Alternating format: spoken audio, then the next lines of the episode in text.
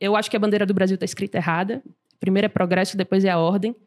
Você só consegue pavimentar e estruturar o que está acontecendo. Não dá para prever o que vem. Uhum. Então eu vim muito nesse sentido, de fomentando o progresso e vir pavimentando atrás à medida da necessidade. E aí chegou muito naturalmente, é, em... chegou um ponto que eu disse, cara, vou tomar meu caminho, minha faculdade era internacional, eu podia fazer uma parte lá fora, eu fui. Me piquei para Califórnia e para mim foi o divisor de águas porque naquele momento eu era sócia de minha, de minha mãe num, num negócio e a gente tinha mais uma sócia. É, eu comecei a sentir o gosto da liberdade, só que não só a liberdade financeira. A liberdade de viver sozinha, de me entender como ser humano, de viver mais uma cultura diferente, um idioma diferente. E isso, para mim, tipo, quando eu voltei do Brasil, eu disse, cara, eu não fico mais em casa. Eu, Caramba. E, e...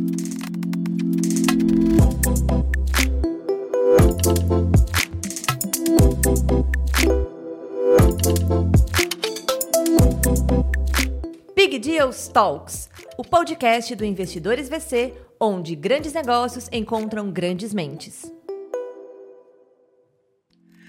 Olá pessoal, sejam muito bem-vindos novamente ao Big Deals Talks, aqui nesse podcast onde grandes negócios encontram grandes mentes.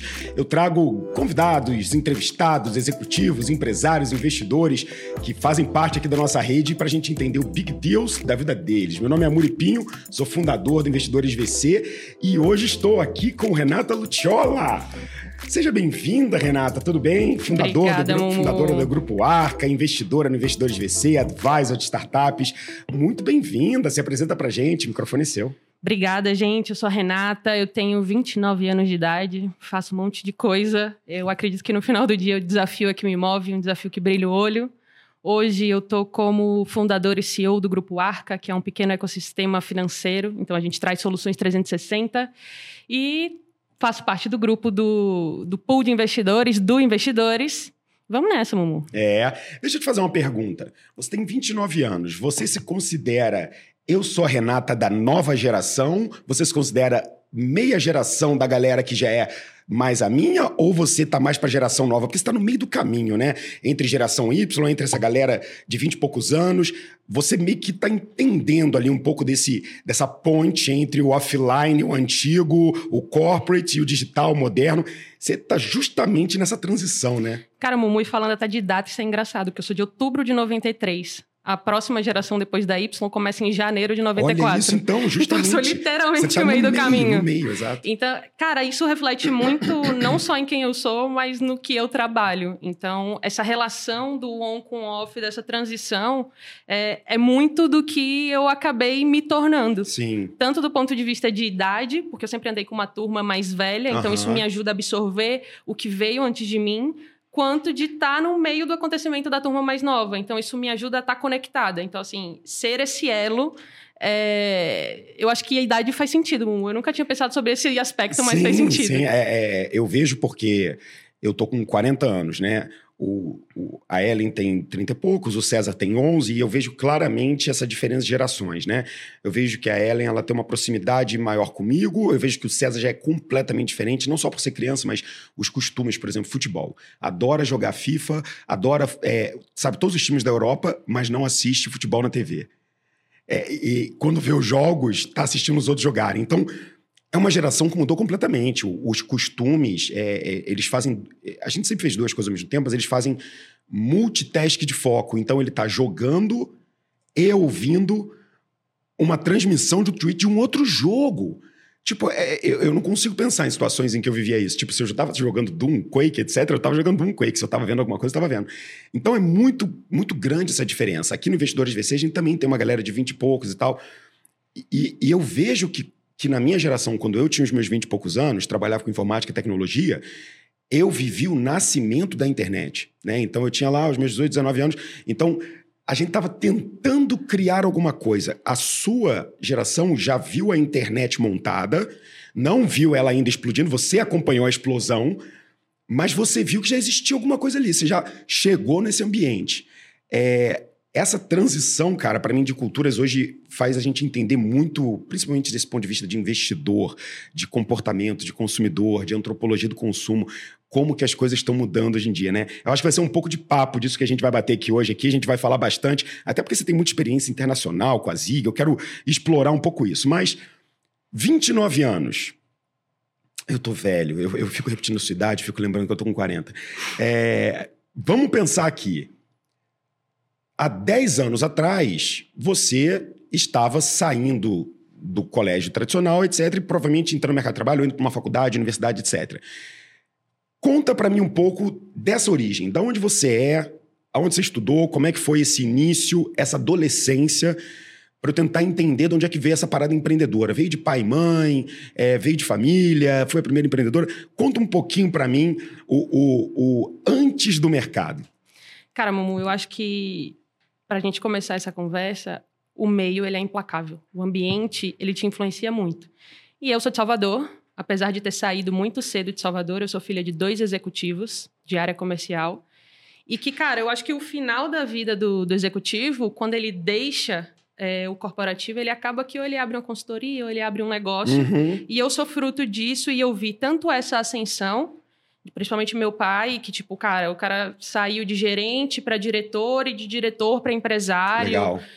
E até o, o ponto de mudar muito. Então, assim, eu acho que filho de executivo não tem casa, principalmente quando eu vivi esse período aí que meu pai era gerente, gerente sênior de expansão comercial. Vixe, então, cara, eu fui morar em Belém do Pará. Eu saí com dois anos de Salvador, fui pro Pará, e saí do Pará, meu pai virou diretor, veio para São Paulo. Daqui de São Paulo eu voltei pro Pará, voltei para Salvador, fui morar fora. Então, assim, é, eu vou fazer 30 anos em outubro eu acho que eu tenho quase 30 residências no meu histórico. Uhum. É, sem brincadeira. As pessoas falam, nossa, mas eu vivi 10 anos no mesmo lugar, estudei 10 anos na mesma escola.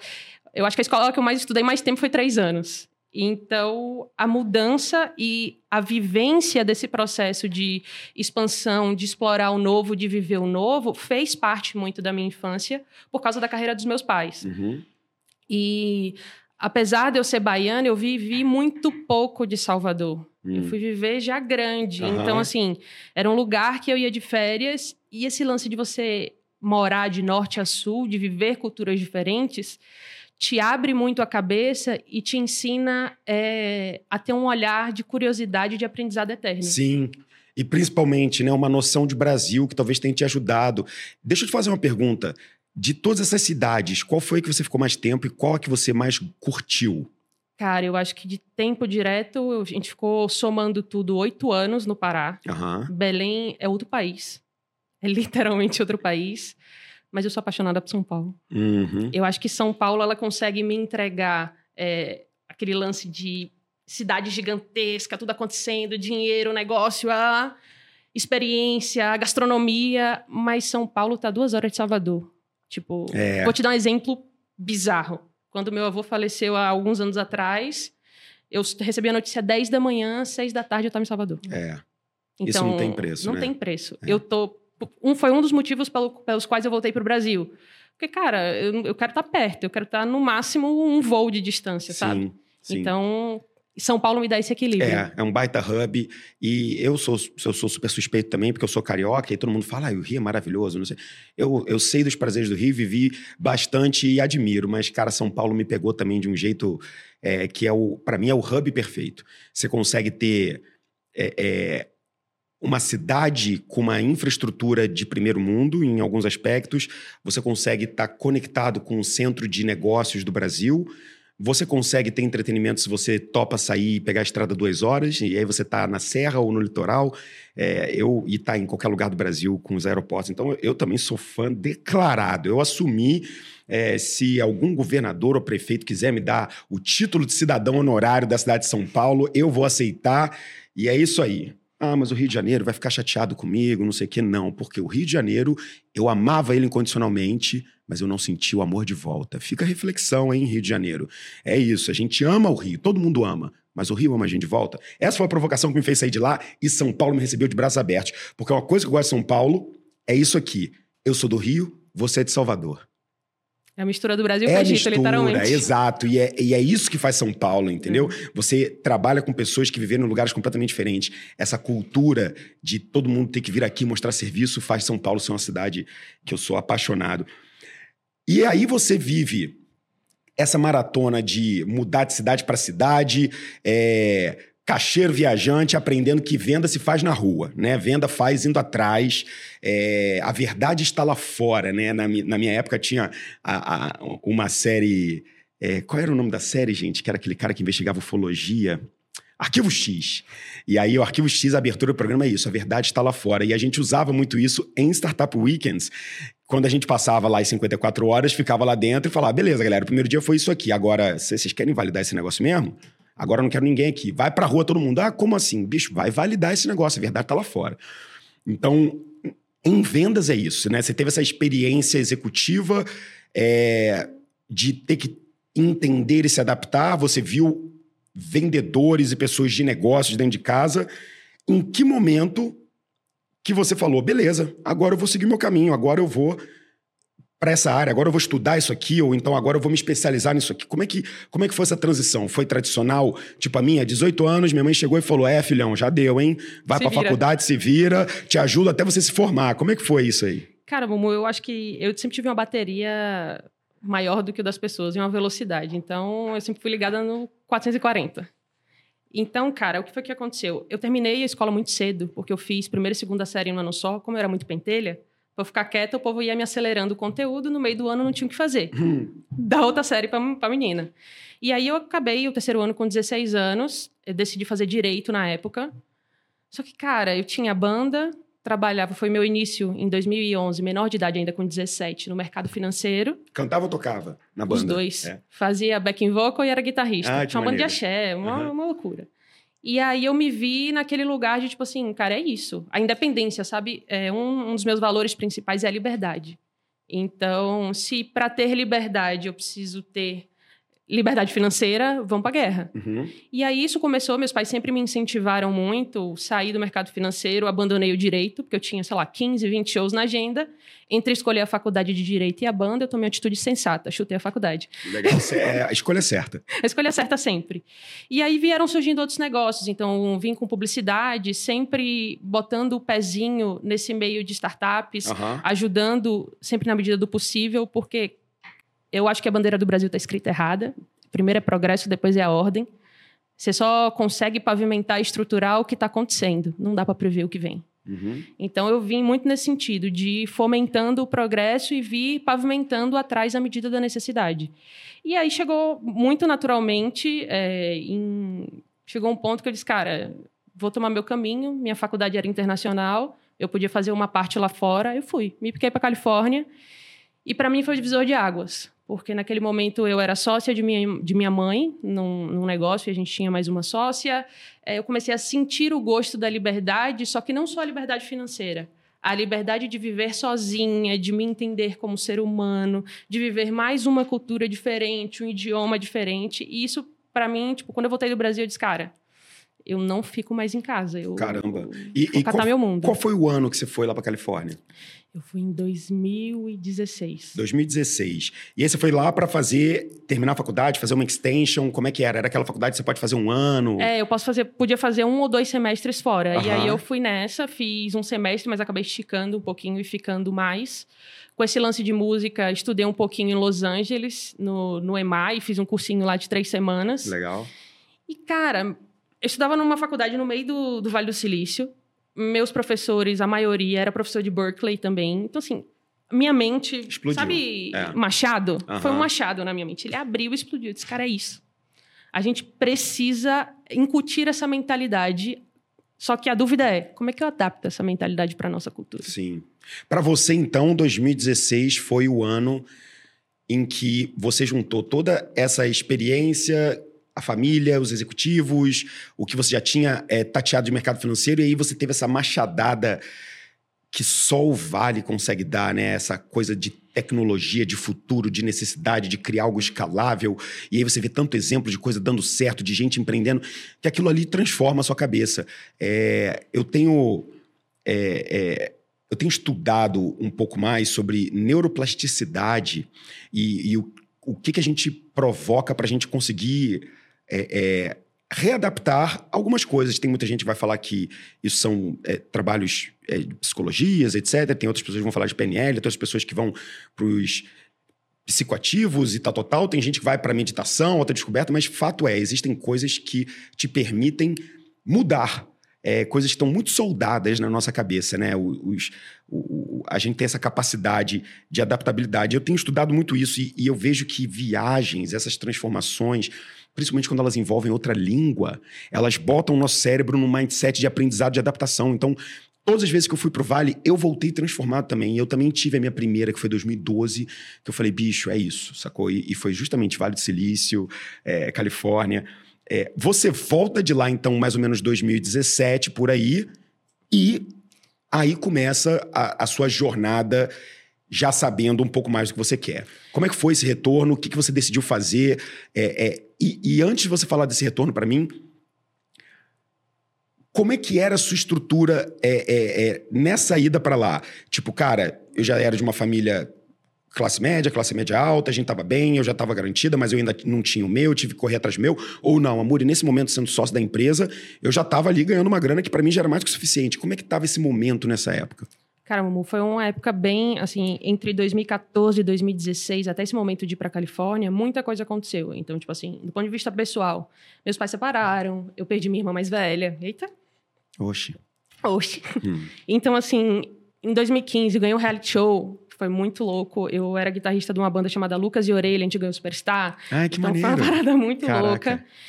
E eu tava naquele momento que eu disse, cara, eu preciso mexer. Eu sempre fui muito inquieta, eu acho esse lance da neuroplasticidade, quando você ativa sensores diferentes do é. corpo, experiência diferente, eu precisava disso. Uhum. E aí eu fui, fui com, com, uma, com a minha grana, é, apesar de, tipo, eu venho de uma família que é de classe média, classe uhum. média alta, mas com meus pais sempre foi muito montanha-russa. Porque eles tinham a capacidade de fazer muita grana, claro. mas também tinham a capacidade de queimar dinheiro que eu nunca vi igual. Um talento. É. Empreendedor, né, bicho? É, é difícil. Nossa, vezes. um talento para queimar dinheiro. Por isso que eu tenho trauma de queima de caixa.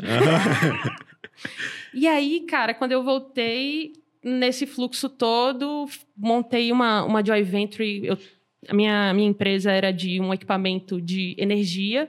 Montei uma joint venture com um cara que tinha um software de gestão de resíduos é, perigosos uhum. e outro de reengenharia de consumo de água. Indo e vindo para os Estados Unidos, fazendo as coisas. Não, vamos para Califórnia, vamos fazer as coisas lá, porque lá vai acontecer, vai acontecer, vai acontecer. Quebrei. Ai. Aí, março de 2018, eu volto com a cabeça tonta.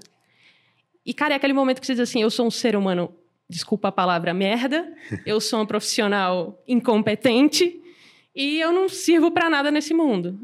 Eu preciso mexer nisso. Aí é. eu fiz dois movimentos. Uhum. Uma atrás do psicólogo e arrumei um coach, que eu disse: algum dos dois vai dar jeito, vambora. Vamos acertar aí, isso aí. Cara, fiquei seis meses na toca, tive um insight que foi: você é muito jovem, você se permita fazer algo que você nunca fez. Perfeito. Fiz é isso. E aí, nessa de trainee, de processo de trainee de Renner, processo de CIA e tal, fui pra CIA pra ser PMO. Uhum. E era, tipo assim, na minha cabeça, as minhas férias, porque eu não tinha ISS para pagar dia 5, eu não tinha os outros boletos, folha para pagar, Sim. eu não tinha boleto de nada. Você foi para recuperar o seu chão, né? Eu fui para dia 30, meu salário cair na minha conta. É isso. E eu precisava desse tempo. Porque, assim, foi um baque muito grande, eu Sim. precisava de tempo para processar. Sim. E foram, assim, dois anos e meio muito bem vividos. Só que, cara, quando bateu perto dos dois anos, começou a comer chão. Tipo, não é isso. Preciso de mais, eu preciso de risco, eu preciso de descobrir as coisas. Porque numa organização tradicional, chega um ponto que você sabe como as coisas funcionam. Só que a engrenagem é muito grande e o ambiente é implacável, Mumu. Você não Sim. consegue. Uma andorinha só não faz verão. É. E aí eu fiquei naquela, cara, eu preciso ir para o solo do qual eu sou fértil. E aí eu saí, fui para tocar, para ser head de produto numa, numa fintech. Foi uma experiência do caralho, porque era uma etiqueteira, que eles tinham uma conta digital também. Então, assim, foi meio que eu voltando a tocar mais de novo no mercado financeiro. Uhum. Voltei em paralelo a retomar as coisas, as conversas e alguns projetos menores de mercado financeiro. Seis meses depois, por causa de alguns problemas societários nessa fintech, acabou o dinheiro, o investidor tinha acabado de entrar. Tipo assim, esse cara é um dos caras geniais, ele amargou um prejuízo gigantesco. Nossa. E aí, apaga a luz. desmonta a estrutura, apaga a luz. Eu disse, não, vou tirar um mês de férias, né? Aham. Precisa. Tirei um mês de férias. E aí eu tava para ir para um fundo de investimento em Goiânia. Dos caras que, assim, eu sou apaixonada, eles são... É lindo o trabalho deles, eles são muito de tech também, que é a Trinos.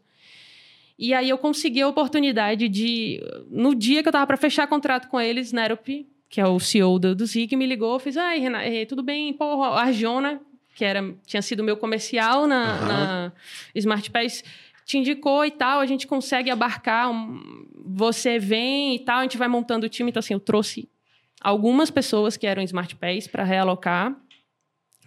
E eu fiz, cara, e agora? Liguei para o Bruninho da Trinos fiz, irmão, não posso abandonar meu time. Não dá, velho. Tipo, eu, eu acho que o líder não é o cara que pula do barco, é aquele que fica, se for para afundar ele, que afunda, ele salva todo mundo. E aí, nesse processo, tipo, eu vim para o Zig, inicialmente para criar a estrutura de PMO do Zig. Porque assim, eu sempre disse que eu não ia sentar em duas cadeiras, comercial e RH. Que eu disse, cara, para com isso, esses caras são loucos. 15 dias depois, Nerup Nerup vira para mim e falou assim, cabeça, então, a gente precisa dar grau nesse comercial que eu não tô dando conta. Eu fiz, o que foi que aconteceu? É. Ele fez, não, pô, você estrutura qualquer coisa, você vai estruturar o comercial. Eu fiz, Nerup, eu não sei vender. Ele fez, não, pô, você vai dar conta. Esse cara é louco. Beleza, aí comecei a tocar. A gente fez uma promessa meio louca pro conselho de em 70 dias dobrar a base de clientes, Caramba. que não era para ir pro conselho. Aham. Mas Nerup fez assim, cara, me empolguei e soltei. Te vira, que senão tá morto eu e tu. eu fui embora, irmão. Nos 45 do segundo. Foi no dia da festa da fusão, último dia, penúltimo dia do quarter, 29 de setembro de 2021, eu nunca esqueço esse dia. A gente conseguiu dobrar, e aí eu cheguei com maior cara de enterro na festa. Aí ele descendo do palco, eu olhei pra ele, eu fiz, putz, preciso falar contigo. Lá vem Nerup branco, e ele é grande, sabe? Tipo, ele tem quase 1,90m, grande. Ele fez, fala, fala que eu vou ser moída amanhã no conselho. Eu não vai não, batemos, batemos. E aí começou a farra. E assim, cara, a gente conseguiu fazer algumas loucuras. Então foi dobrar a venda, a gente conseguiu fazer expansão para oito estados nesses mesmos 70 dias. Porque eu disse, cara, eu tenho que usar o que, que eu tenho. Eu tenho um pouco de verba para expansão e eu tenho que usar o que eu tenho. A gente estava numa fase de retomada de pandemia, entretenimento engatinhando a voltar. Fiz empurra pé. Empurra pé. Das duas, uma. Ou a gente vai bater a 200 por hora na parede, Uhum. ou a gente vai passar a 200 por hora e atravessar a parede. Eu prefiro acreditar que a gente vai atravessar a parede. Vambora. E na época, o que, que a Zig oferecia para esse, pra esse setor de evento? Cara, a Zig, ela é um sistema de gestão de consumo. Sabe a tua pulseira do? Sim, sim, o sim, teu sim. cartãozinho do bar? Somos nós que estamos por trás disso. Então, eu faço tanto a parte da gestão para o produtor, para o dono da casa, quanto para o cliente lá na ponta, essa gestão do consumo. Então, você paga do jeito que você quiser. Você paga no app, com QR Code linkado ao seu cartão de crédito. Você paga botando crédito, você Perfeito. paga a conta. Então, assim, é, era um momento que ainda não estava permitido evento grande. Sim, e, e- e essa que era a minha pergunta. Como é que vocês conseguiram crescer numa época de pandemia de eventos? É que a gente não tem juízo. Brincadeira.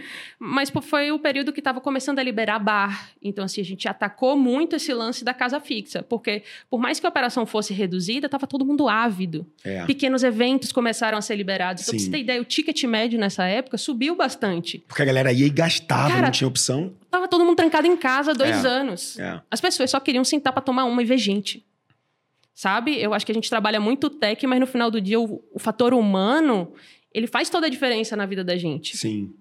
Então, foi um momento que a gente atacou o que tinha. É, a, a gente tomou algumas decisões difíceis e estratégicas, tipo assim, cara, não vamos fazer nada clandestino, porque tinha muita festa clandestina em São Paulo. Mas, disse, cara, é, Nerup foi o primeiro a levantar e dizer, cara, a gente não vai fazer. Não é quem a gente é, não é o que a gente acredita. Vamos fazendo à medida que for liberando. Tá. Então, assim, é, mesmo com, com, com essa decisão de só fazer o que, o que era é, permitido, que na minha cabeça era uma decisão óbvia a ser tomada, a gente foi conquistando e foi avançando. Então, assim, tinha alguns estados que estavam mais permitidos, expansão neles.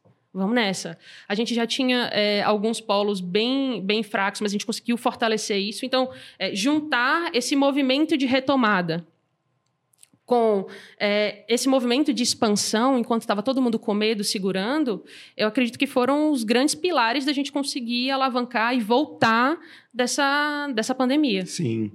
É uma fase muito difícil. A gente também estava com algumas startups sofrendo nessa época aí e com algumas indo bem também, né? Tem, tem muito de diversificação é, é, nesse momento, né? A pandemia ensinou muito sobre diversificação porque, por exemplo, a gente teve uma startup que foi o, o nosso único write-off até agora, do início do Investidores até, até o momento, que foi a Rent Style, que fazia aluguel de roupas para festas e etc. A pandemia acabou com o negócio.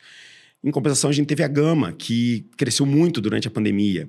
A gente teve a Congressme, que era uma plataforma de transmissão de eventos que cresceu muito no início da pandemia, mas depois que todo mundo começou a oferecer também transmissão ao vivo, etc., também sofreu um pouquinho. Então, a pandemia, ela, ela, ela ensinou muito isso para gente, né? Enquanto algumas startups do portfólio estavam sofrendo muito, outras estavam se dando muito bem.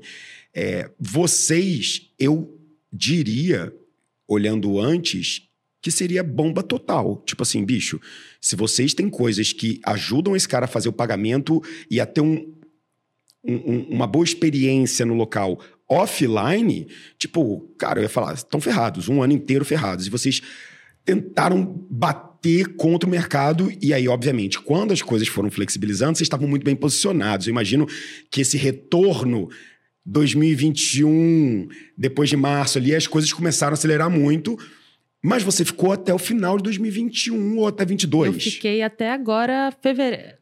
31 de janeiro de 23. E como é que foi esse ritmo de crescimento meio que no pós-pandemia, já que vocês tinham feito toda a aceleração? Cresceu mais nesse primeiro 2020-21 ou 2022 foi um puta ano porque vocês tinham estruturado esse crescimento? Cara, Mumu, eu acho que foi crescimento em cima de crescimento. Então, assim, quando eu entrei no Zig em junho de 21, nós éramos 18. Aí, em setembro, a gente assinou a fusão, fomos para uns quase 50. Em, no meio do ano passado, em junho de 22, a gente já era tipo 300. Nossa. Hoje já deve ser quase 400 ou um pouquinho mais. Então, assim, a empresa cresceu muito, porque a gente aproveitou que nesse retorno de pandemia estava todo mundo muito inseguro quanto à alocação de capital. Sim. Não, segura, segura, segura. E assim, e, e Nerup tem uma visão fantástica. Ele abraçou muito esse lance junto com o Bruno, que lá são dois CEOs, são co-CEOs, um toca internacional, outro Brasil, de expansão. E aí, cara, quando foi. Logo depois da fusão, eu estava com o Bruno ajudando ele no internacional. Eu sempre disse, eu disse, cara, eu gosto de desafio. E depois do comercial, o que eu enxergo que tem espaço é expansão internacional. Vai. Eu acho que dá para contribuir aí. Cara, eu fiquei nas duas cadeiras de novembro até fevereiro. Quase doida, fiquei quase doida. E aí a gente começou a estruturar, dividimos. Aí eu fiquei mais com o Latam, o Bruno ficou tocando mais Europa e a gente foi contratando gente para alavancar. E assim, cara, no meio do ano passado a gente fez o primeiro Tomorrowland. Foi assim uma conquista, Nossa. sabe, Copa do Mundo? Aham. Copa do Mundo dos eventos é estamos no Tomorrowland. Foi Maneiro. incrível. Assim, é, os meninos trabalharam muito. Eu acho que é, uma das qualidades do Bruno é que o Bruno consegue fazer relacionamento e catucar contrato e fechar uhum. negócio. Que você fala assim, irmão, da onde veio legal, isso? Legal, legal. Então, assim, mas por outro lado, eu vinha pavimentando isso, estruturando as coisas. De tá, beleza, tem que ter processo aqui, ó. Esse time a gente precisa contratar assim, vamos aqui, vamos ali. Foi um ano muito doido assim, de muita coisa acontecendo. Mas foi um ano incrível. Eu nunca aprendi tanto. Porque, assim, ó, se no Brasil expandir já é um desafio, porque cada estado tem uma cultura, quando você vai lá para fora, um, tem o peso de ser estrangeiro, e você tem uma curva de aprendizagem da cultura, sabe? Então, assim, eu acho que o que me ajudou muito foi buscar na rede de contatos gente que já tinha vivido isso, de me dizer, cara, me conta. Uhum. Eu, eu, não é que eu quero aprender, eu preciso aprender como isso funciona. E aí a gente foi, foi avançando com duas premissas básicas. Vamos crescer e vamos ir pavimentando esse crescimento. Vão ter momentos que o pratinho vai cair? Vai. Cara, no Réveillon de 2021 para 2022, a gente vendeu tanto que de 20 de novembro a 10 de janeiro eu fui proibida de vender evento. Não tinha equipamento para fazer evento. Cacetada. As adquirências ninguém tinha, não dava. Aí você diz assim, puta lucro cessante. É, mas irmão, a gente vendeu pra caralho, foi bom pra é, caralho. Mas é isso, quando, quando, quando, quando a demanda tá, tá, tá fazendo o ladrão, né, tipo, explodir ali, quando tá vazando, cara, é porque você encontrou PMF. É problema bom. Tem gente querendo resolver o problema que você tá resolvendo, né? Tem gente querendo essa solução. É... Eu ia te fazer essa pergunta, você, você na verdade começou a falar Mas eu, eu queria explorar um pouco mais isso. É, são algumas perguntas em relação a esse evento. Primeiro é, como é que como é que está esse, esse, esse landscape de competição nesse mercado de tecnologias para evento? Porque eu sei que existem alternativas. E eu, eu, queria entender, não assim, ah, fulano é bom nisso, fulano é bom naquilo, mas assim, o landscape do tipo, vocês estão indo para fora, não tem uma de fora querendo entrar no Brasil, já existe fora, tem aquisições, M&As nesse mercado, ou tá cada um conquistando suas regiões, tem um muito forte no Nordeste, muito forte no Norte. Queria entender um pouquinho desse landscape é, é, de evento, que eu, eu, já fiz muitos eventos, né, case na B Startups, eventos é, como a Campus Party, que eu fui curador, então eu me interesso muito por esse tema. E a segunda pergunta é, Nesse processo de crescimento que entrou 18, saiu com 400 e terminou agora em fevereiro, teve estoques? Tem um pedacinho seu lá, cumpriu o vesting, não teve, saiu antes de ter. Como é que foi essa jornada é, é, de dois anos numa startup que saiu de encontrando validação para PMF na veia, né? 400 pessoas. Cara, é, primeiro do ponto de vista de concorrência, o Zig sempre foi muito bom em bares e baladas alto fluxo, uhum. cashless. Uhum. A gente nunca, a gente acredita na, na evolução da tecnologia, então a gente não queria ficar preso naquele lance da fichinha, sabe? Uhum. Então, tudo que era bar e balada, a gente nadava de braçada. Mesmo tendo os concorrentes mais com foco em restaurantes, que são aqueles softwares de mesa. Uhum. Só que ele não, ele não te traz o dado enriquecido. Sim. Se você tem um cartão só seu, eu sei sua idade, seu sexo, que horas que você consumiu, o que, que você não consumiu, por que, que você consumiu eu consigo te, te bonificar que se você vier a quinta vez no mês no meu bar, eu sei que você gosta de IPA, eu boto uma IPA na sua mesa, você não sabe nem da onde. Uhum. Então, assim, é... e por outro lado, a NET PDV, para eventos gigantescos, tipo Fórmula 1, Lollapalooza, Rock in Rio, eles estavam dominando o mercado no Brasil. Uhum. E aí a gente fez um, um, um, movimento de fusão. Eles eram brasileiros, a NET PDV? Brasileiros, ah, NET PDV de Recife. Maneiro. A, a Zig é de Salvador uhum. e a NET PDV é de Recife. Maneiro. E aí houve esse, esse movimento de, de fusão que, assim, para mim, foi o. O Zig teve muitos acertos nos últimos dois, três anos. Esse talvez seja um dos maiores. Porque a gente estava naquele ponto que, tipo assim, a NET PDV já estava grande demais nos grandes eventos e precisava entrar nesse mercado de bares e baladas. Uhum. E o Zig estava grande demais nos bares e baladas e, e precisava queria... entrar no evento. Uhum. Então, tipo assim, cara, eu não Uau. vou é. comer o seu mercado nem você o meu, vamos Sim. fazer junto. Então, assim, foi genial esse movimento dos meninos. Uh, não, meu contrato não tinha estoques. Esse assunto seria discutido em 2023. Uhum. Mas eu decidi, tipo assim, eu disse, não, cara. Já aprendi. Já, já aprendi, já contribuí. E assim, eu tenho uma, uma teoria muito forte comigo, que é executivo não pode esquentar cadeira. Uhum. Porque chega um ponto que a empresa deixa de contribuir com o executivo, o executivo deixa de contribuir com a empresa. Uhum. Então, eu acho que eu não posso nem atravancar o meu crescimento, nem, nem não estar contribuindo ao máximo na companhia. Então, assim, não, eu não cheguei nesse, uhum. nesse ponto. Mas tem muita gente que tem lá, cara, tem gente que tá 5, 6 anos, e aí esse ano eles conseguiram amarrar as coisas, mas eu acho que se tem uma coisa que não me amarra é dinheiro. É. Pode botar algema de ouro que você quiser. É. Eu não vou ficar presa. Então, eu sou livre. Sim. Então, assim, cara, mas foi, foi muito bom. Tem concorrência no Brasil? Tem, mas que entrega parte, entrega alguma coisa. É, para os concorrentes de fora entrarem no Brasil, a Intelitix há muito tempo atrás tentou, mas a cultura do Brasil é diferente. Sim. O mercado de entretenimento, ele é um mercado de relacionamento. Então, assim, o Zig ele funciona muito bem porque a galera entendeu isso. Tanto os executivos quanto o time comercial, o time de operações, que o que faz manter, às vezes, não é nem ter o sistema perfeito. É ter o suporte do cara lá. É dar uma merda, ter alguém lá para te ajudar, para estar tá contigo, entendeu? Sim. Então, assim, o mercado de entretenimento ele é diferente de outros mercados. Ele não é um mercado que, ah, eu vou botar só growth aí, empurra e vai. Veja bem, vai até a página 2 vai na galera que é mais jovem. E os produtores dos grandes eventos é o cara que tem 40, 45, 50. Sim. Tem uma turma mais nova? Tem, mas já é, são eventos um pouco menores. Ou o cara é sócio de um cara mais velho. Então, assim, esse relacionamento faz toda a diferença.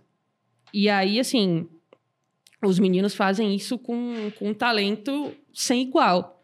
E, cara, eu acho que além de, de tudo isso, talvez fora da, da, do quadradinho do trabalho, tem uns caras lá que eu admiro muito. Tipo assim, Carlos Lino, que é o idealizador do Zig, cara, ele é genial. Deixa eu perguntar uma coisa, Renato. Por que que as tiqueterias não foram para esse caminho? Por que, que a Simpla não implementou, por exemplo, uma ferramenta onde, se você comprou o ingresso do evento, tem uma binha lá que é evento ao vivo que eu tô, e lá você pode botar o teu crédito, botar o teu cartão, ele já tem tudo isso, entendeu? Por que, que ele não, não, não comprou uma tecnologia dessa, ou não trouxe uma Zig e colocou lá um Powered by Zig? Por que, que as tiqueterias, é, é, a, a do Benarroz, desculpa, ingresse, por que, que eles não fizeram isso? Cara, porque fazer bar não é tão simples assim. Porque hum. assim, você olha o evento, tem um produtor. Mas nem sempre o bar é do produtor. Hum. Tem os operadores de bar. Então, assim. São personas diferentes. São ali. personas diferentes. Ah. E é um, um, uma operação diferente. Entendi. Muitas vezes o dono do evento contrata o bar, né? Fala, Exato. quem vai ser meu bar? Uhum. Então, assim, e tem um, um, lance de que, tipo, a operação de etiqueteira é uma operação mais simples. Porque é uma operação de compra online e PDV que eles têm e validação de ingresso na entrada. Acabou o trabalho deles. O nosso não. O nosso começa desde a pré-carga, quando você entra no seu sitezinho na Fórmula 1, para colocar seu créditozinho. A gente está lá. Sim. Quando o pau tá cantando no bar, tem que fazer cruzamento em que bar tá, onde é que não tá. Então, assim, tem alguns pontos é, da mecânica do negócio que eu acho que para o cara que ele já está confortável na operação dele.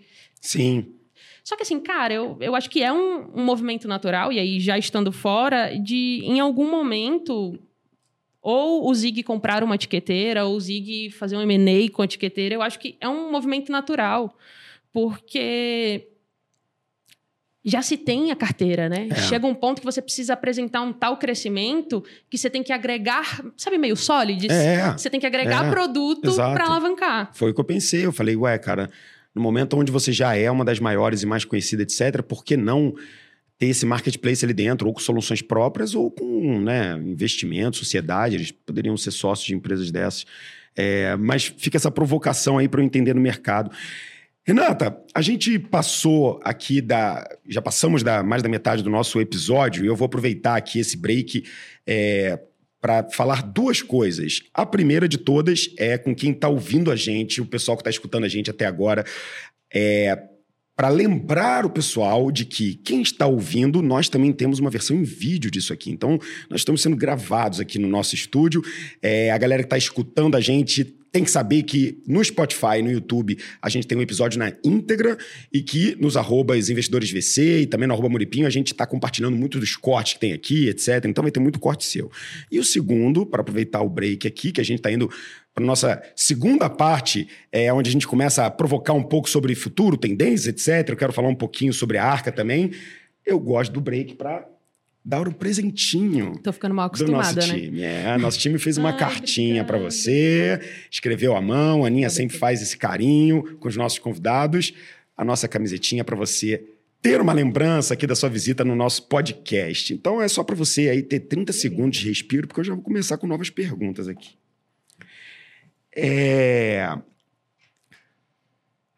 Terminada e passada a experiência na Zig, então vem agora no início do ano a arca.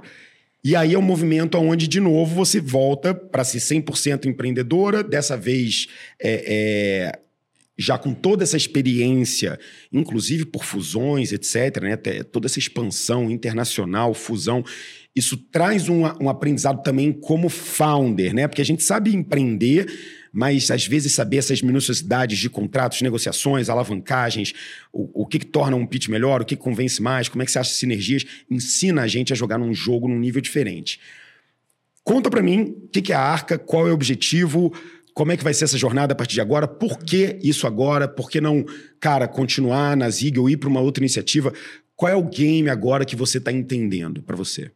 Cara, a Arca surgiu lá no final de 2021 tá? É, eu sempre acreditei nesse lance de, de ecossistema, porque assim como a medicina está evoluindo para você olhar o ser humano como sistêmico, a sua vida financeira ela é sistêmica. Arca porque a sua vida muda, o mercado muda, então você precisa navegar isso nisso durante o tempo, com soluções diferentes, com uh, approaches diferentes, com apetites diferentes e objetivos diferentes. Uhum. E aí eu juntei a turma, é, tenho um, um head de, de operações de investimentos que, cara, é o meu amigo de infância, o moleque come investimentos com farinha. Tiago é, é um cara, assim, incrível. Uhum.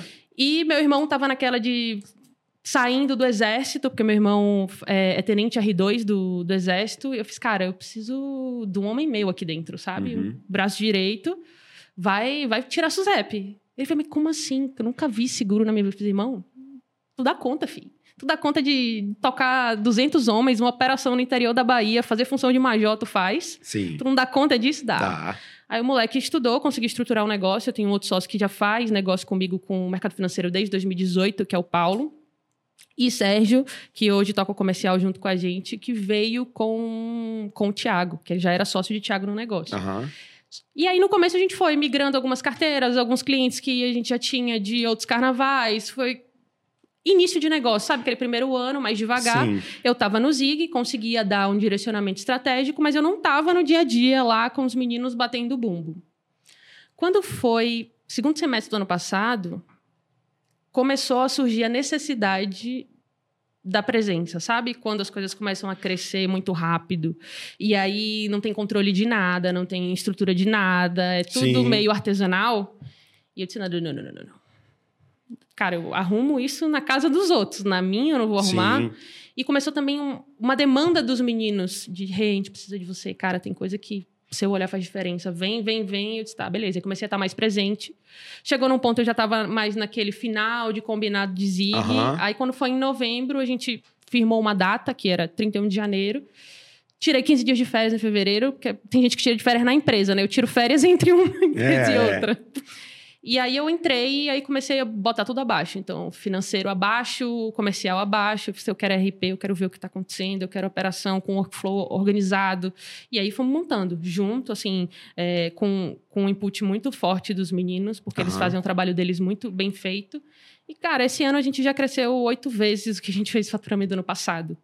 E só estamos acelerando, porque Mumu, a escala, ela não, não necessariamente ela, só, ela é só para uma startup. Um negócio que está começando, que tem um, dois, três anos de vida, se você não está entregando pelo menos duas, três vezes de crescimento do ano anterior, cara, você não está fazendo nada. É. Então, assim, e dessa vez com 100% skin the game, sabe? Sim. Só que com o tranquilizador que é a bagagem. Eu acho que talvez o, o meu maior desafio na arca como a gente vem de backgrounds diferentes e a maioria dos meninos não tem essa experiência executiva, é, foi entender os tempos, sabe? Às vezes eu quero trazer algo antecipadamente para a gente não sofrer lá na frente, mas eu preciso entender que certas dores todo mundo precisa passar. Uhum. Então, assim, eu acho que esse foi o, o meu grande desafio, que já foi, assim, 80% resolvido mas que é o passo que para mim vai ficando mais confortável, porque cada dia mais a gente está mais estruturado, mais corporativo e vai ficando mais difícil para os meninos, porque uhum. são novos aprendizados, novos skills. Então, assim, eu acho que hoje o desafio é a liderança ir acompanhando esse crescimento da, da empresa para que a gente consiga crescer e todo mundo entregar o seu máximo nas cadeiras. E, cara, é, o lance muito do ecossistema vem de atender necessidade, sabe? Eu não vendo produto. Eu não estou amarrada a ninguém, eu não tenho exclusividade com ninguém. Eu quero entender, cara, quem que é o Amuri? Qual, como que está a vida do Amuri financeira hoje? Quais são os objetivos do Amuri? E o que, é que eu consigo atender? Você me traz o problema, eu estou pensando em solução, eu não estou pensando em empurrar produto. Então, assim, e com isso eu consigo estabelecer uma relação de longo prazo. Porque nesses 29 anos aí de vida, eu entendi que não adianta você querer entubar o cara e ter uma relação de curto prazo é muito caro. O que gera LTV é tudo na vida. Sim. Longo prazo, jogar o jogo do longo prazo. E jogar o jogo do longo prazo, ele traz algumas dores, ele traz algumas decisões difíceis, mas que quando o tempo passa, você diz assim, cara, é isso.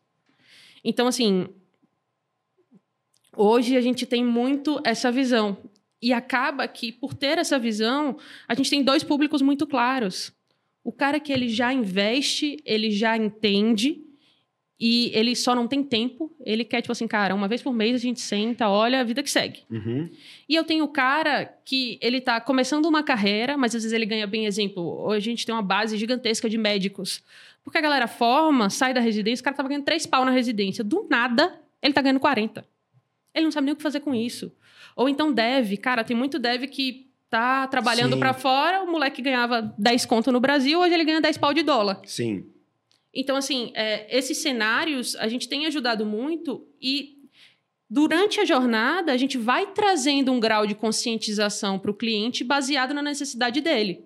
Então, assim, às vezes, para sua necessidade, você trabalha com a voz, tá? Beleza, ok, mas tem um cara que trabalha com as mãos. Tem cliente nosso, sei lá, vou te dar um exemplo que aconteceu recente, eu tô na cabeça. Uma dentista, a gente fez um adit com ela, que é um, um seguro pra, de incapacidade temporária. A menina tomou uma queda, quebrou os dois punhos. Eita. Então, parece até brincadeira. Foi tipo assim, ela assinou hoje, uma semana depois teve isso. Nossa. Cara, dois meses sem trabalhar. Foi o que salvou a vida dela, tá de É, boa. é. Dois meses recebendo. Então, assim, sempre pensando é, no potencial de risco ah, do cliente, nos objetivos dele. A gente faz sucessão também, porque fazer sucessão hoje na PF é muito caro. Então, a gente usa alguns mecanismos, às vezes um, uma holding familiar, às vezes Aham. uma previdência, um seguro de vida, depende do, do cenário do cliente, mas assim, sempre pensando em, cara, como é que você navega melhor no seu cenário? Sim. Pra você ter ideia, é, lá em casa, minha carteira é diferente do meu irmão. Nascemos na mesma casa, mesma estrutura, mas é completamente diferente. Meu apetite de risco é diferente do dele, meu estilo de vida é diferente do dele, o meu objetivo é diferente do dele. Sim. Então, assim, é, é muito com esse foco de atender, de servir para a gente estabelecer uma relação de longo prazo. Vou fazer uma provocação aqui que eu acho que assim é, é engraçado que parece que para algumas pessoas isso é um reloginho, cara. Você já ouviu falar de um negócio é, dos gregos chamado setênios? Ciclo de sete anos. É. E, e- e- isso é muito forte, assim, é, é- é- Os caras são... Eles eram filósofos, não era à toa, né? E, e aí tem as fases, né? 14 aos 21, 21 ao 28, etc, não sei o quê. E, e- e muito do que você foi colocando batia muito com esse setênios enquanto você foi falando. Então teve uma hora que você falou assim, cara, eu descobri que eu tinha 20 e poucos anos e que eu tinha que descobrir as coisas mesmo e me jogar e não sei o quê. E essa é a fase da descoberta, o setembro da descoberta, do 21 ao 28. Do 28 ao 35 é a fase em que você sabe o que você não quer. Então, que é provavelmente você falou, cara, eu vi que aquilo ali pra mim já tinha não sei o quê, e agora, né, tipo, eu já sei o que eu não quero mais, eu já vivi algumas experiências. É, e agora você tá indo para esse. tá começando esse novo setênio, que é um setênio da afirmação. Assim, cara, eu já sei o que eu não quero, eu já vivi as experiências, e agora eu, eu, eu, eu- é onde você começa a aprofundar, é onde você começa a, a- a virar mais. é, é, profundo num segmento, né? Porque você também vai tendo tempo, né? Horas né, de voo daquilo ali. Dito isso, e que você tem 29 anos e, e, e, e- e tá passando por muita experiência ainda jovem, o que, que você acha que. Vendo a galera que você foi liderada, que você trabalhou, que você falou várias vezes, cara, isso aquele CEO, cara, ele era muito bom. Nisso aqueles fundadores eram muito bons. Então você, você tem muito essa gratidão e essa percepção de que aquelas pessoas que estavam te liderando eram excepcionais, que você aprendeu com elas. O que, que te falta de skill? Olhando essa galera um pouco mais velha, olhando essa galera que já, porra, fez um negócio grandão, e você fala, cara, beleza, 29 anos dá pra aprender muita coisa ainda, mas o que, que você sente e fala, isso aqui é, é o caminho que eu tô perseguindo dessa autoevolução? Cara, é, eu acho que, e é o que eu tenho trabalhado, é ter mais paciência e entender que nem todo mundo viveu uma jornada tão acelerada quanto a minha. Então, assim, olhar um pouco com. E aí eu te digo que é o meu desafio na arca hoje. Olhar com, com mais carinho meus sócios, sabe?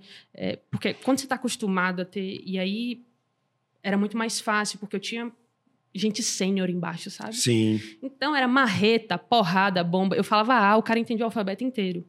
Hoje eu tô precisando falar o alfabeto inteiro e Sim. explicar cada letra.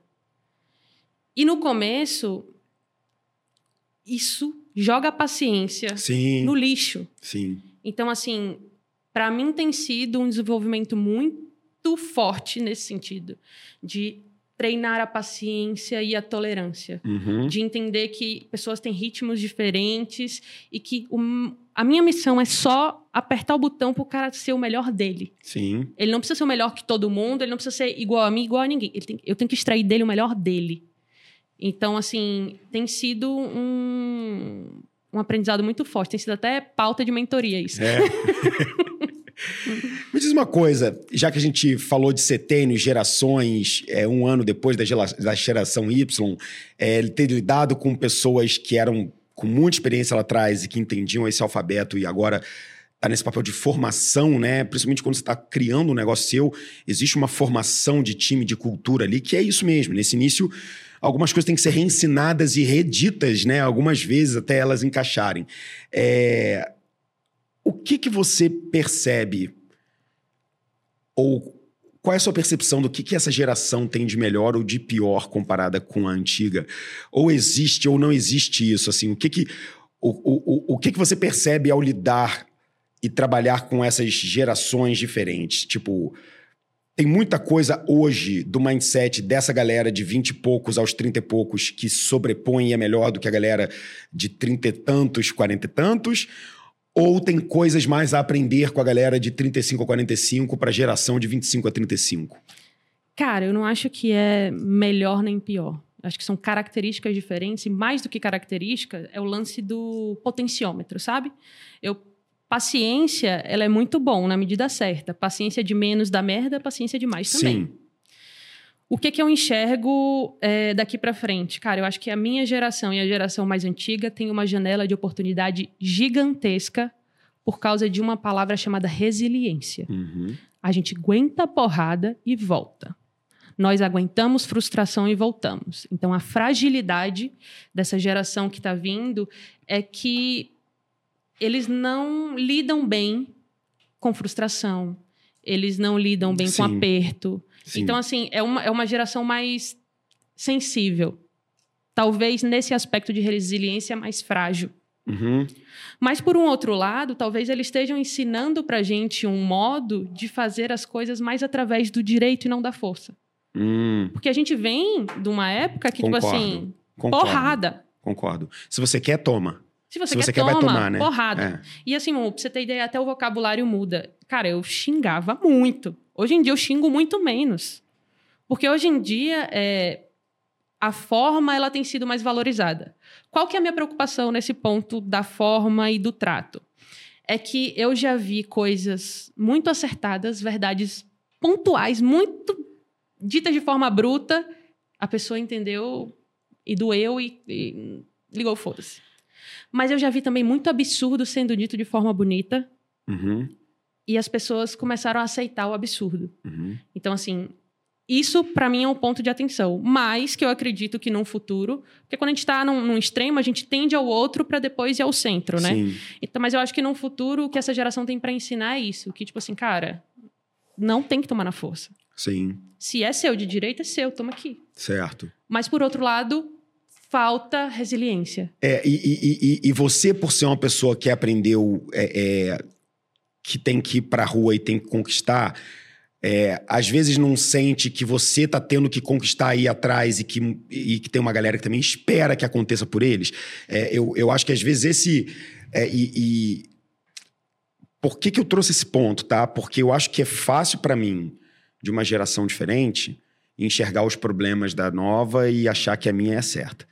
É, mas ao ver uma galera de 29 anos que encara mercado como bicho, não vai ser fácil. Ninguém disse que ia ser justo, ninguém disse que ia dar para você. Aquele universo confortável da casa com a mamãe fazendo a comida e o pai brincando no final de semana é um universo de proteção. O mundo aqui fora é diferente, tu tem que cair na porrada mesmo, aprender, levantar e etc. Eu sou um pouco dessa linha. É, e às vezes eu vejo até por ter irmãs, familiares, amigos mais jovens, etc., que tem uma sensação do tipo, ah, poxa, as coisas não estão acontecendo para mim. Ah, poxa, eu sou um pouco vítima. É muito ah, sente e chora, né? É, é muito mimimi. É, é, e, e, e, e, às vezes eu sinto que talvez as pessoas de 20 e poucos anos que não engulam muito mimimi batem de frente com a sua própria geração que é mais acomodada. É, é, Tô viajando ou existe um pouco isso? Porque, eu, eu de novo, eu tô, da minha posição é fácil eu falar mimizentos, entendeu? E eles vão uhum. falar, ah, tu é antigo, não sabe o que fala. Mas e pra galera da mesma geração que tem os, ah, gente, poxa, por favor, mimizento. E tem aquele que fala, bicho, você tá esperando o quê? Vai lá e corre atrás. Rola isso ou, ou, ou não? É todo mundo no mesmo mindset que o seu e eu que tô achando que essa geração, uma geração que tá esperando um pouquinho mais? Cara, Mimi, todo mundo é muita gente. mas, mas assim, eu acho que tem um lance, eu concordo contigo, e eu acredito que tem um lance muito de casa. Tem. Eu sinto que da minha geração para frente, ou seja, a galera mais velha que eu, talvez você e a turma um pouco mais, que como o cara ele era muito ocupado, ele não tinha, ele não, não é que não tinha tempo, não ter tempo é desculpa também, tá? E eu acho que é o mimimi da nossa geração para trás. Sim, sim. Não organizava o tempo e não tinha tempo de qualidade com as coisas. Para ele aliviar a culpa dele, e aí é um ponto egoísta pra cacete nosso, ele começava a suprir a falta dele super protegendo o filho. Então, hum. tá enchendo o saco, tomou iPad, sabe? Tá a professora nunca tá errado. Você vai lá fechar o pau na escola, Entendi. só que seu filho tá fazendo merda. Entendi. Então, assim, em vez de você treinar, uh -huh. porque o ser humano é treinável. A, antes de ser racionais, nós somos animais. A gente é. tem que lembrar disso que a gente é animal. O treinamento está sendo fraco. É. E quando o treino é fraco, Sim. o jogo Perfeito. te trucida. Sim. Então, assim, eu tenho visto alguns caras que estão treinando muito bem os filhos. E talvez eu e meu irmão tenhamos sido dessa geração. Porque lá em casa, mesmo quando tinha muito, sua mesada é X, né? Ah, acabou o dinheiro, problema seu, se vire. Ah, mas eu não vou lanchar na escola, leve lanche de casa, faça o que você quiser, problema seu. Tipo assim, a vida não vai te suprir tudo que você quer, não. Ou você se mexe. É, é até bíblico isso, né? Tipo assim, ah, porque Deus abriu o mar para Moisés. Nada disso, ele virou bonitão. Bate o cajado, meu filho, faz alguma coisa. Entendeu? Então, assim, eu sinto que essa geração, ela quer antes do tempo. Exemplo, o cara ele não quer, é. ele não é gerente, ele quer ser promovido para daí ele virar Perfeito. o gerente. É. Tipo, meu filho, é não. Isso. E além da entrega, tem um outro ponto que a galera esquece, que é o relacional. Nós somos seres relacionais. 85% do resultado, ou mais até, hum. é relação. A gente pode ser incrível, fantástico, do caralho. Se não fossem as relações que eu construí durante a minha vida, Sim. minha vida seria muito mais difícil. Sim. E essa relação, ela é um mix de coisas. Ela é identificação, uhum, ela é uhum, troca, ela é uhum. é servir. É, é. Ela é entrega. Competência também. Competência Disciplina. também. Mas você concorda comigo que a competência, ela é um ponto? Concordo, total. Então, assim, eu sinto que essa galera vive em Nárnia. O que pra gente apesar de ser triste para a geração que vem, pra gente é do caralho. Sim. Porque tá cada dia mais fácil de ganhar dinheiro. Sim. Mas por outro lado, quem dessa geração for bem treinado com faca na caveira, não, eles vão atropelar a gente. É, vão engolir a gente. Eu tô Sim. doida pra vir esses moleques, sabe? Sim. Pra gente colar neles. Sim. Então, assim, eu acho que tem algumas, alguns skills que são muito importantes. Da nossa geração para trás, resiliência. Sim. Da geração deles para frente, aprender a desaprender. Uhum. Sabe? Esse, essa plasticidade cerebral, é, ela precisa ser é, exercitada. É, é. Esse também é um, é um pouco do meu medo. É, eu acho que é, toda geração vai ter os seus, os seus pontos muito bons e pontos muito ruins. Eu também tive um, um, um eu acho que a minha geração também teve um, um certo gap, porque como, como, a geração antes da minha foi muito doutrinada, muito militarizada, etc., a minha geração era a geração do não pode falar não. Então a gente saiu bem mimado também, né? A minha geração, né, 80 por aí, os pais não falavam não, as escolas eram meio positivistas, então tudo era permitido, era uma o coisa... Destaque, é, era meio que assim, a arte, entendeu? Você tinha que provocar as pessoas e, e etc. Então eu vivi uma geração meio laissez-faire, é, é, e tive que aprender a duras penas no mercado depois, que, cara, eu, eu fui um pouco, eu fui o primeiro empreendedor da família, então minha família teve essa educação do tipo assim, cara, estuda, faça suas paradas direito, não sei lá, passe num bom concurso que vai dar tudo certo, né? Meus pais fizeram isso. E deu certo para eles. O meu foi diferente, eu fui querendo empreender. Então eu, eu, sinto também que minha geração teve alguns problemas que eu tive que recuperar no meio do caminho, mas que a jovem é, é, tem esse esse alerta que é antes talvez a gente pela resiliência e, e, e pelas coisas não serem tão simples a gente aprendia fazendo tinha um que ali de empírico hoje eu tenho a sensação de que está um pouco virtualizado um, um, um, pouco digital demais e que esse empírico do fazer se mudou um pouco. Mas talvez eu esteja também viajando, porque talvez as próximas gerações sejam mais digitais do que as minhas, então esse tempo na frente da tela talvez seja um melhor para eles do que foi para mim. Mas fato é, temos um choque de gerações e startups são exatamente sobre isso, porque é, são choques das gerações. Os investidores um pouco mais antigos que já empreenderam e viveram o mundo empresarial. Os empreendedores jovens que estão bebendo das fontes novas e trazendo esse entendimento de mercado mais atualizado do que eu tenho. Então, é, é, a gente está nesse, nesse, nessa sopa de inovação que eu tenho gostado muito e que foi ótimo ter batido esse papo aqui contigo. E Rê, a gente chegou aqui a uma hora aqui do nosso papo, basicamente.